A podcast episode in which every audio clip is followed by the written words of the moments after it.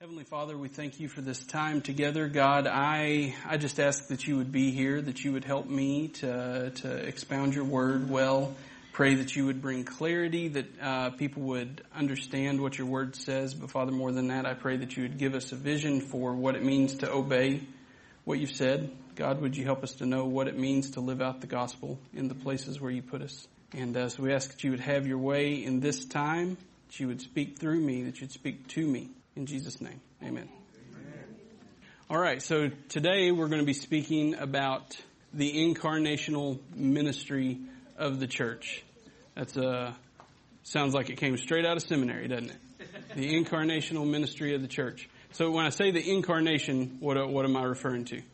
Jesus entered into the world and became human. So when you when you go to the Mexican restaurant and you get chile con carne, it's chili with what? Meat. So, so incarnate means in fleshed. So when we talk about the incarnation, we mean that God stepped into the human sphere and he took on human flesh. And so the incarnation is that ministry of Jesus. You'll, you'll hear people refer to the days of his flesh, the days when he walked the earth uh, as a man missiologists have taken this idea of the incarnation of Christ and as they've read their Bibles rightly, they've noticed that the kind of ministry that the church is called to is this same kind of ministry that Jesus did. And obviously we're not God, we're not becoming human. But there's a sense in which if we want to reach people, there is a, a principle that we have to meet them where they are. God didn't stay in heaven and just tell us about our problem from afar. He didn't tell us simply how we could be good people to get to Him, how we can cross that divide. He didn't expect us to cross that uncrossable expanse that separated us from Him because of sin. He sent His Son on a mission trip. He came across that chasm and He entered into the human sphere to live a perfect human life to demonstrate for us what it looks like for a man to perfectly obey the will of God. He demonstrated that for us. He showed it. He preached and he cast vision. He told people what the kingdom of God was like in every place that he went when he found human brokenness and he found human suffering. He told people, this is not what the kingdom of God is like. And then he cast a vision and he healed people and he cast out demons and he brought freedom and he brought salvation. And so if we are going to continue on in the ministry of Jesus, and that's really what I'm arguing today, is that, is that Jesus has called us to continue His ministry. The ministry of the church is not a new ministry. It's an extension of what Jesus was already doing.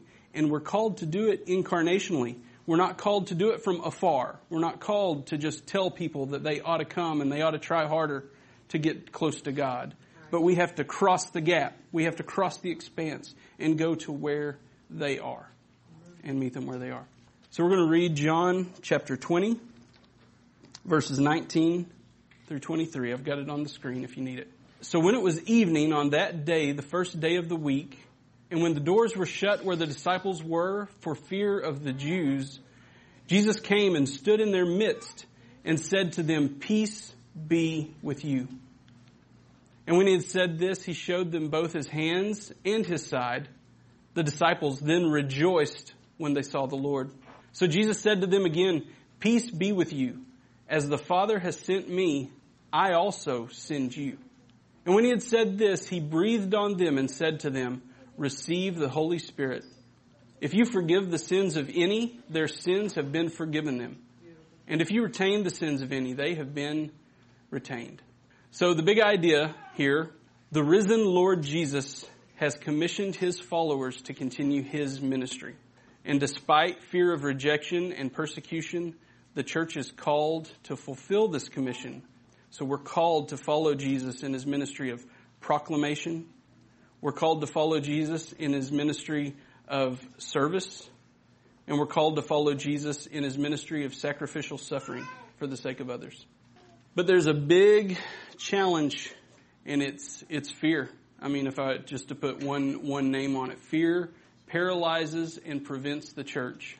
In verse, in verse 19, you'll see the, the disciples had this problem. says, when it was evening on that day, the first day of the week, so this is Easter Sunday. Jesus had been uh, raised from the dead. They, they had discovered the empty tomb, uh, but he had not yet appeared to them. It says, when it was evening on that day, the first day of the week, when the doors were shut where the disciples were for fear of the Jews, for fear of the Jews. So, it, it's pretty easy for us to sympathize with these guys. If you can, if you can put yourselves in them shoe, in their shoes, imagine that you were Peter or James or John, and this, this wandering rabbi comes along that you've, you've been hearing rumors that John the Baptizer says that he's the Messiah. He's the one who's going to establish the kingdom of God on earth. And so you decide that you're going to turn in your resignation to the Capernaum Fishing Union or whoever it is you give your resignation to when you're a fisherman. And, and, and you quit your job and you start, you leave your home and your family and you start following this wandering rabbi and he's doing all these miracles, healing people, casting out demons, and you, you, you're getting more and more encouraged. You're becoming more and more convinced that this Jesus is exactly who he claims to be, that he's the one who's going to cast off Roman oppression. He's the one who's going to establish the kingdom of God on earth. But in three years, he's dead in a tomb. And not only is he dead, but he's been crucified as a criminal. He's been convicted of being an enemy of the Roman Empire and, and killed. And so, so he, he looks like a criminal. So you're, you're, you're, you're questioning your life choices at this time. You talk about midlife crisis, you're questioning your, your career path. We, I left everything to follow this guy. And now he's dead. And what's worse, some ladies, the ladies from the church went to the tomb to prepare him for a proper, proper burial, and somebody had stolen his body. His body's not there. And then poor Mary, she's so overwhelmed, she bumped into the gardener in the garden, and now she's going around saying the gardener was Jesus. Poor crazy Mary. She's not crazy, is she? They're in this predicament where they, they, they recognize that if I, if I go out on the streets, these same people who killed Jesus are going to spot me and they're going to arrest me and probably the same thing happened to Jesus is going to happen to me. Apparently it's 10 of Jesus' disciples huddled together in a room and it says the door is shut. If you've got the ESV, I think it says the door is locked. That word could be translated either way. So they're, they're huddled in a room together. The door's locked because they're scared. And I think the church in our day finds itself in a very similar situation where we have this tendency to hide behind our doors aren't locked, our doors are open, welcome everybody, but we're going to stay here we're, we're very, very bold to preach the gospel with people who agree with us. And we fear even, we fear this call to incarnational ministry, this call to go out to our workplaces, to go out into our communities and be publicly identified as Christians is very, a very fearful thing to us because our culture is not, is increasingly unfriendly toward Christians and toward the claims of Christ, right? And so there's this fear that we're going to be, cause, cause you know that you're not narrow-minded right? You know that you're not a bigot. You know that you're not homophobic. But you're afraid of being misunderstood. And you're afraid of being labeled that way because you know it's not true of you.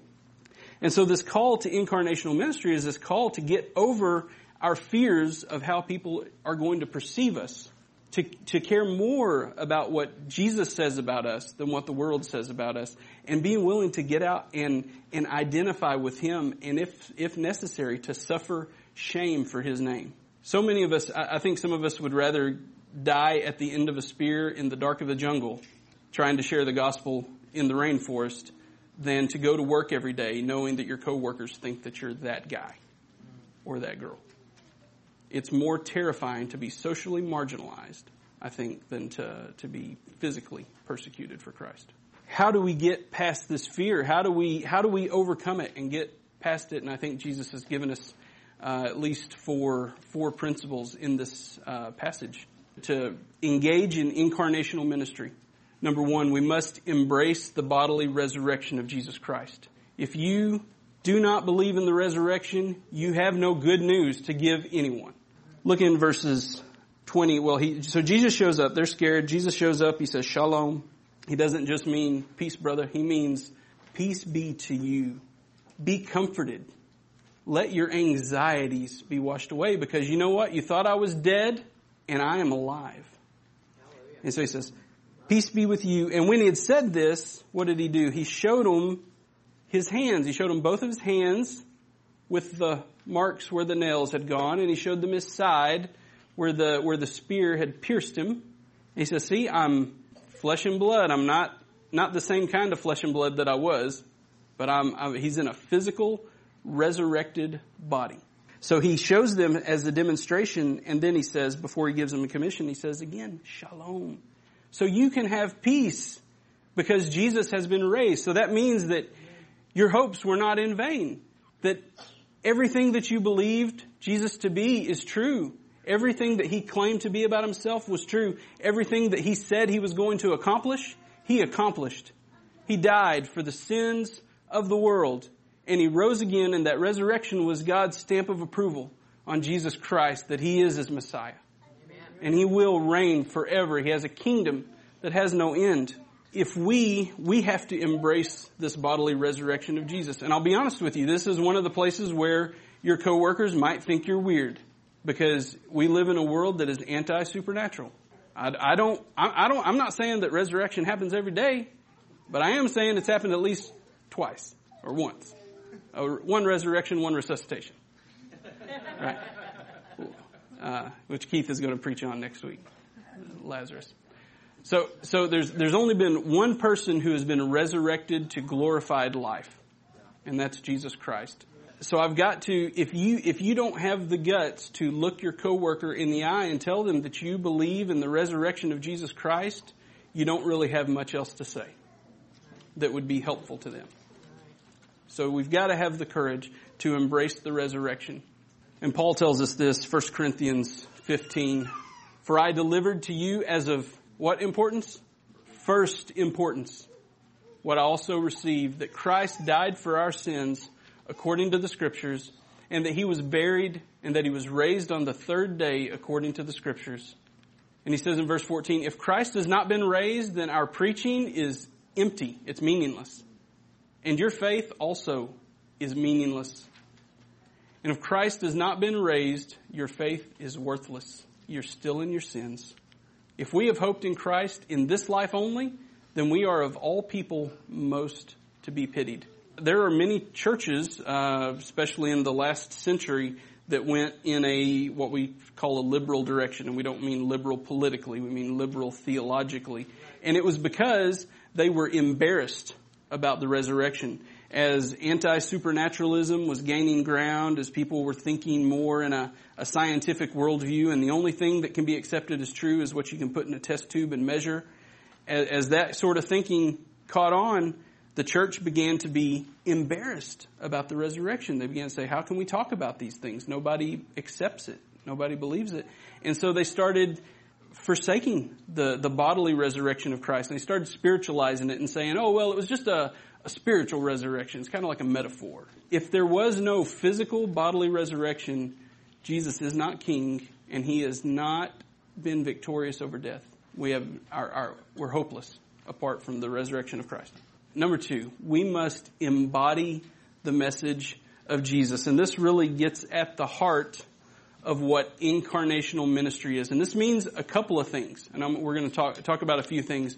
But for one, in the same way, you think about John 1.14. Do I have that on here? Yeah, I do. The Word became flesh and He dwelt among us. He, he tabernacled among us. But first let's think, the Word became flesh. When, when John uses this title, the Word, to refer to Jesus, he's talking about this is the full expression of who God is. It's, it's what God wanted to reveal about himself to humanity. What God wanted to say about himself to humanity became flesh. And so, uh, that's why Hebrews chapter 1 verse 3 says that Jesus Christ is the exact representation of God. If you want to know what God is like, look to Jesus. And so the Word uh, became flesh in the same way that Jesus expressed God's character, as Christians we are called to express God's character in the world. So we're to, we're to demonstrate it. And so we, so one of the ways that we do that is by taking in the Word of God that tells us about Jesus Christ. Uh, you think about Paul in, in Romans chapter 12 when he talks about don't be conformed to this world, but be transformed by the renewing of your mind.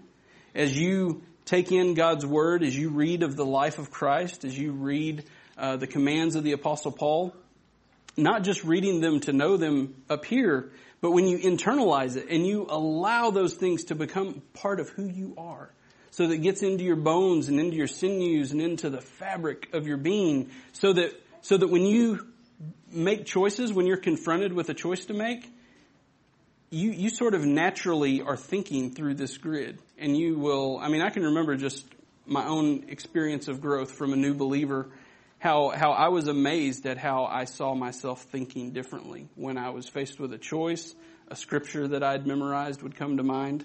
Eugene Peterson describes it this way. He says, Christians don't simply learn or study or use scripture we assimilate it. We take it into our lives in such a way that it gets metabolized. That's a good word. So it's like in the same way that your that your body metabolizes uh, proteins to turn it into muscle, your body metabolizes it metabolizes it. Guess what it turns into? Turns into acts of love, cups of cold water, missions into all the world, healing and evangelism and justice in Jesus' name the name of Peterson's book is "Eat This Book," and he's borrowing from uh, John's meta, uh, John passage in in, in uh, Revelation, where where John the Revelator is told to eat this scroll, and he takes it and eats it, and and he and then after he's eaten it, he, the angel tells him, "Now you must prophesy." It's this picture of taking the very words of God and internalizing them, and then they become the outflow of ministry. So again, if you haven't internalized, if you are not consciously trying to internalize the Word of God to be, to have your character changed by the Word of God, you're not going to have much to offer the world. The wisdom of God is a natural outflow of taking in and metabolizing the wisdom of God in your life. Wisdom of God is a natural outflow of taking in the wisdom of God. So just four quick bullet points. We won't really unpack these, but so we're, we're still talking about embodying the message of Jesus Christ. You need proximity, meaning you need to be with people. So if you want to leave a, a tract on the table for your waitress, that's awesome. But what would be even better is looking her in the eye and asking her how you can pray for her. Uh, so be with people. Be not just be be physically present and emotionally present with people you need integrity. You need to be real with people. We live in a culture where, man, people have noses for fakes and they're always on the hunt. Your in, inner life needs to match your outer life. And you need to be able to, to be real, have authenticity and integrity with people. And third, you witness. You gotta tell people about Jesus verbally and service. Love people through sacrifice. You know, Jesus in, in Mark 10, 45, he referred to his sacrificial death as an act of service. The Son of Man came not, not to be served, but to serve and to give his life as a ransom for many. So he, his, his sacrificial death was service. That seems kind of like an understatement, doesn't it? Your service will result in sacrifice, and it should. So he said we've got to embrace the resurrection, we've got to embody the message. Third, we must be empowered by the Spirit. Verse, uh, so 21, he says, Jesus says, Shalom, peace to you. And he says, as the Father has sent me, I also sent you. That's what we just unpacked. And when he had said this, he breathed on them and said to them, receive the Holy Spirit. Now, people disagree about what's going on in John because there's another place where people receive the Holy Spirit in the New Testament, right? In the book of Acts. And so this, this passage creates a lot of discussion. They say, well, what's going on here? Is this like a, a special little bit of the Spirit and then they're going to get the rest of the Spirit later? Or is this like the Spirit that saves and the Spirit that empowers them is going to be later? Or what's going on? You know what? I don't know. Well, I mean, I have an opinion, but what really matters, regardless of what view you take, whatever they're receiving of the Spirit here, whether it's just a foreshadowing and what's going on in Acts, regardless of which view you take, the point is that the ministry that Jesus has given us to do cannot be done apart from the Spirit's empowerment. So, so regardless of whether they're getting part of the Spirit or all the Spirit, doesn't matter. They need the Spirit to do the work that Jesus has given them to do. And so we've got to be empowered by the Spirit. And so in Acts chapter 4, you actually see this. And I, and I want you to, I want you to think of, I do want to help you make a distinction. So there's a lot of controversy in the church about baptism of the Spirit. When does that happen? I think, I think what would be really more helpful for the church is, is if we think of in terms of being filled with the Spirit of God. So I, I believe that when a person comes to know Christ, they are baptized in the Holy Spirit. They receive the Holy Spirit. Holy Spirit seals them uh, for the day of redemption. But the New Testament, in my in my view, is very clear that the normal Christian experience is to experience more experiences of the Holy Spirit, and that we we are to we are called to be filled with the Holy Spirit in an ongoing, continual way. And sometimes the Holy Spirit encounters us in very dramatic ways. Sometimes the Holy Spirit encounters us in very soft whispers. But we should be experiencing the Holy Spirit in an ongoing way all the time. The early church experienced this. So in, this is Acts chapter 4. And this is after, after the apostles have been arrested, they'd been threatened, and now they've been released. They say, and now Lord, take note of their threats. Grant that your bondservants may speak your word with all confidence, while you extend your hand to heal and signs and wonders take place through the name of your holy servant Jesus. And when they had prayed, the place where they had gathered together was shaken, and they were all filled with the Holy Spirit and began to speak the word of God with boldness. Now this is a good example. I don't think that every time you pray for boldness that your room is going to be shaken. I don't think there's going to be an earthquake every time you pray for boldness. But I do think that every time you seek God for boldness, He will fill you with His Holy Spirit to speak His Word because God wants the Word to be proclaimed. And if you desire to give yourself to Him, to give yourself to that work of proclaiming the gospel, there's no way that He's not going to answer that prayer. Began to speak the Word of God with boldness. I also think about Paul's prayers, think about Ephesians and Colossians where he's, he says, pray for me that I can preach the word with boldness, that I can speak it the way that I ought to speak. Right? The word needs to get out, and we need the Holy Spirit's power to do it. Because this, as you saw in verse 19, we're not the first generation to experience fear of persecution and fear of, of social ostracism, social marginalization. Every generation has experienced it, and every generation has needed the Holy Spirit of God to empower them for service and witness. And that's just the boldness aspect. You know, we need the Holy Spirit's gifts to be manifested in our lives. We need the fruit of the Holy Spirit to be manifested in our life. And that's what gives, we were talking about that integrity issue, the credibility issue that we have with the world. So we need His empowerment. We need His for life and ministry. Number four, we must exercise the authority of Jesus. All right. Now, don't, y'all don't walk out. Let's read verse 23. So Jesus said, after he tells them that receive the Holy Spirit, he says, if you forgive the sins of any, their sins have been forgiven them. If you retain the sins of any, they have been retained. Oh man, so he made us the Pope. Is that right? No. So, so I can just go around forgiven, forgiven. Mm, I don't think so. No, no, that is not what he's saying. So he's saying in the same way that Jesus came, and he had a certain gospel to preach, and that, that gospel was that men have been separated from God because of their own sin. And the invitation is now for men to return to God through faith in Jesus Christ. And when a person repents of sin and they turn to Christ in faith, their sins are forgiven.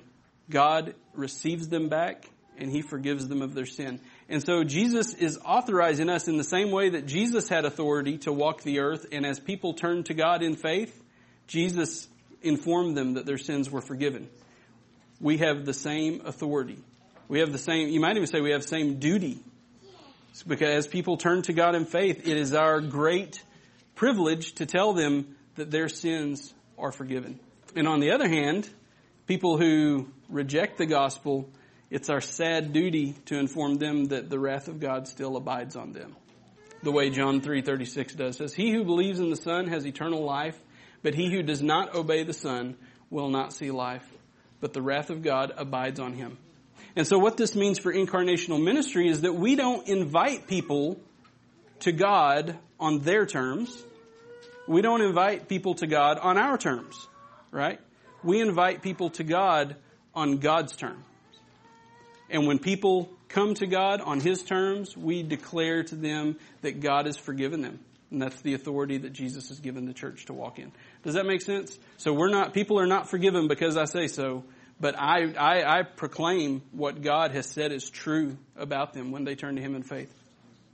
And, and, and, but God knows your heart, so some people can fool me, right? They might come and, and, and pretend repentance, pretend faith. They may even be deceived themselves about their, the genuineness of their faith. And so I might think, hey man, yeah, your sins are forgiven. You're turning to God. You're following Him. Paul says in one of his letters to Timothy, he says the Lord knows those who are His. So I just want to say that, just for though any of us who might be self-deceived or deceiving others, God knows your heart. And, and you might be slick, you might be a fast talker, you might get by at church, but when you stand before God at the last day, you won't be able to, you won't have a line slick enough to get by Him. So, we've got to embrace the bodily resurrection of Jesus. We've got to embody the message of Jesus. We've got to be empowered by the Spirit of Jesus, and we've got to exercise the authority of Jesus. Application to be Jesus in the world. We need to confess and forsake fear. You cannot tame the beast until you name the beast. I think there are a lot of Christians who are calling their fear something else. And, and I'm, if you've ever talked to me about missions, you know that I am, I believe we need to be culturally sensitive. I think we need to be culturally relevant. I think we need to be gentle in our approach. But can I tell you that there are some people who are, they're, they're hiding in fear from the world and they're calling it cultural relevance and they're calling it cultural sensitivity and they're calling it respect. They're putting other labels on it, but the reality is that they, they're just scared. They're scared of, of publicly identifying themselves, going into the workplace and risking being kicked to the sidelines because they took a stand for Jesus. And so we've got to confess that that kind of fear is a sin. It's, and it's a, it's, it's a sin. Jesus said, I'm just going to say what Jesus said. Jesus said, if you are ashamed of me and my words in this generation, then I will be ashamed of you before my Father and His heavenly angels. And so, so it is part, uh, uh, an essential part of our discipleship in following Christ that we've got to confess Him before men. And so we need to confess and forsake fear. And we need to go to God for His grace. I'm, I'm not trying to condemn anybody or make anybody feel guilty. Only God can give you power over fear. Only God can break the fear of man in your life. And so we've got to go to Him and seek His grace, confess it and forsake it, and He will forgive it and He will empower you. Uh, number two, make time to be with unbelievers. Man, this is my big sin. Especially a year ago, I started working for a nonprofit ministry, so now I work with Christians, go to church with Christians, and it's very, very difficult for me to, to the, the waitress is the only unbeliever I ever see. Pretty, it seems like. So, so we've got to make intentional time to be with unbelievers, and this doesn't mean that you have to exhaust yourself by, by being busy in, in, in events and activities all the time. But I think, uh, man, what Andrew was describing, that's right on, man. That's incarnational ministry. Invite your, a neighbor over to your house and look for an opportunity to share the gospel. And so, and so making time to be with unbelievers, uh, it can be doing things that you're already doing but finding a way to invite other people into that. You know, Terry and I, we, we've, I think we're going to have to learn Spanish in order to in, invite uh, people over for burgers. Uh, get my Google Translate out. I don't know. I don't know, but but but I do. I feel I feel conviction about it. Like I got to figure out a way to to to make it happen. And third, be filled with the Holy Spirit. We talked about that quite a lot. So you can't do this without, without the filling of the Holy Spirit. And the command of the Bible is to be continually filled with the Holy Spirit. Do you know that you don't have to jump through a bunch of spiritual hoops to convince God to fill you with the Spirit? Right. You, if you're spiritually dry, you can turn to God, open yourself up to Him, and in that moment you can be filled with His Holy Spirit. So you don't have to, you don't have to, it's not like uh, Catholicism, you have to go through penance and say your Hail Marys and, and convince God that you're really sincere and then He's going to. But being filled with the Spirit is being yielded to God and being willing to, to walk by the Spirit in what He commands. Number four, in word and action. Jesus came into the world and he had a message to tell and he had a life that he demonstrated and then his ultimate act of service was at the cross that we talked about. So the worship team's going to sing a song that is uh, special to me. I think it uh, captures this message very well. I just want to invite you as we enter into this time of ministry. If you're if you're in the bondage of fear, this is a great time for you just to, to confess that. If you want prayer, just raise your hand. We'd love to come pray for you for God to, to break off a yoke of fear from you. Um, and any of these other responses that you need to make. If you've got some sin in your life that needs to be forsaken in order for you, you feel like I'm dry, I'm not walking with the Lord the way I should, I want to be filled with His Holy Spirit, this is a moment when you can forsake that sin and you can open yourself up to Him and be filled with His Spirit.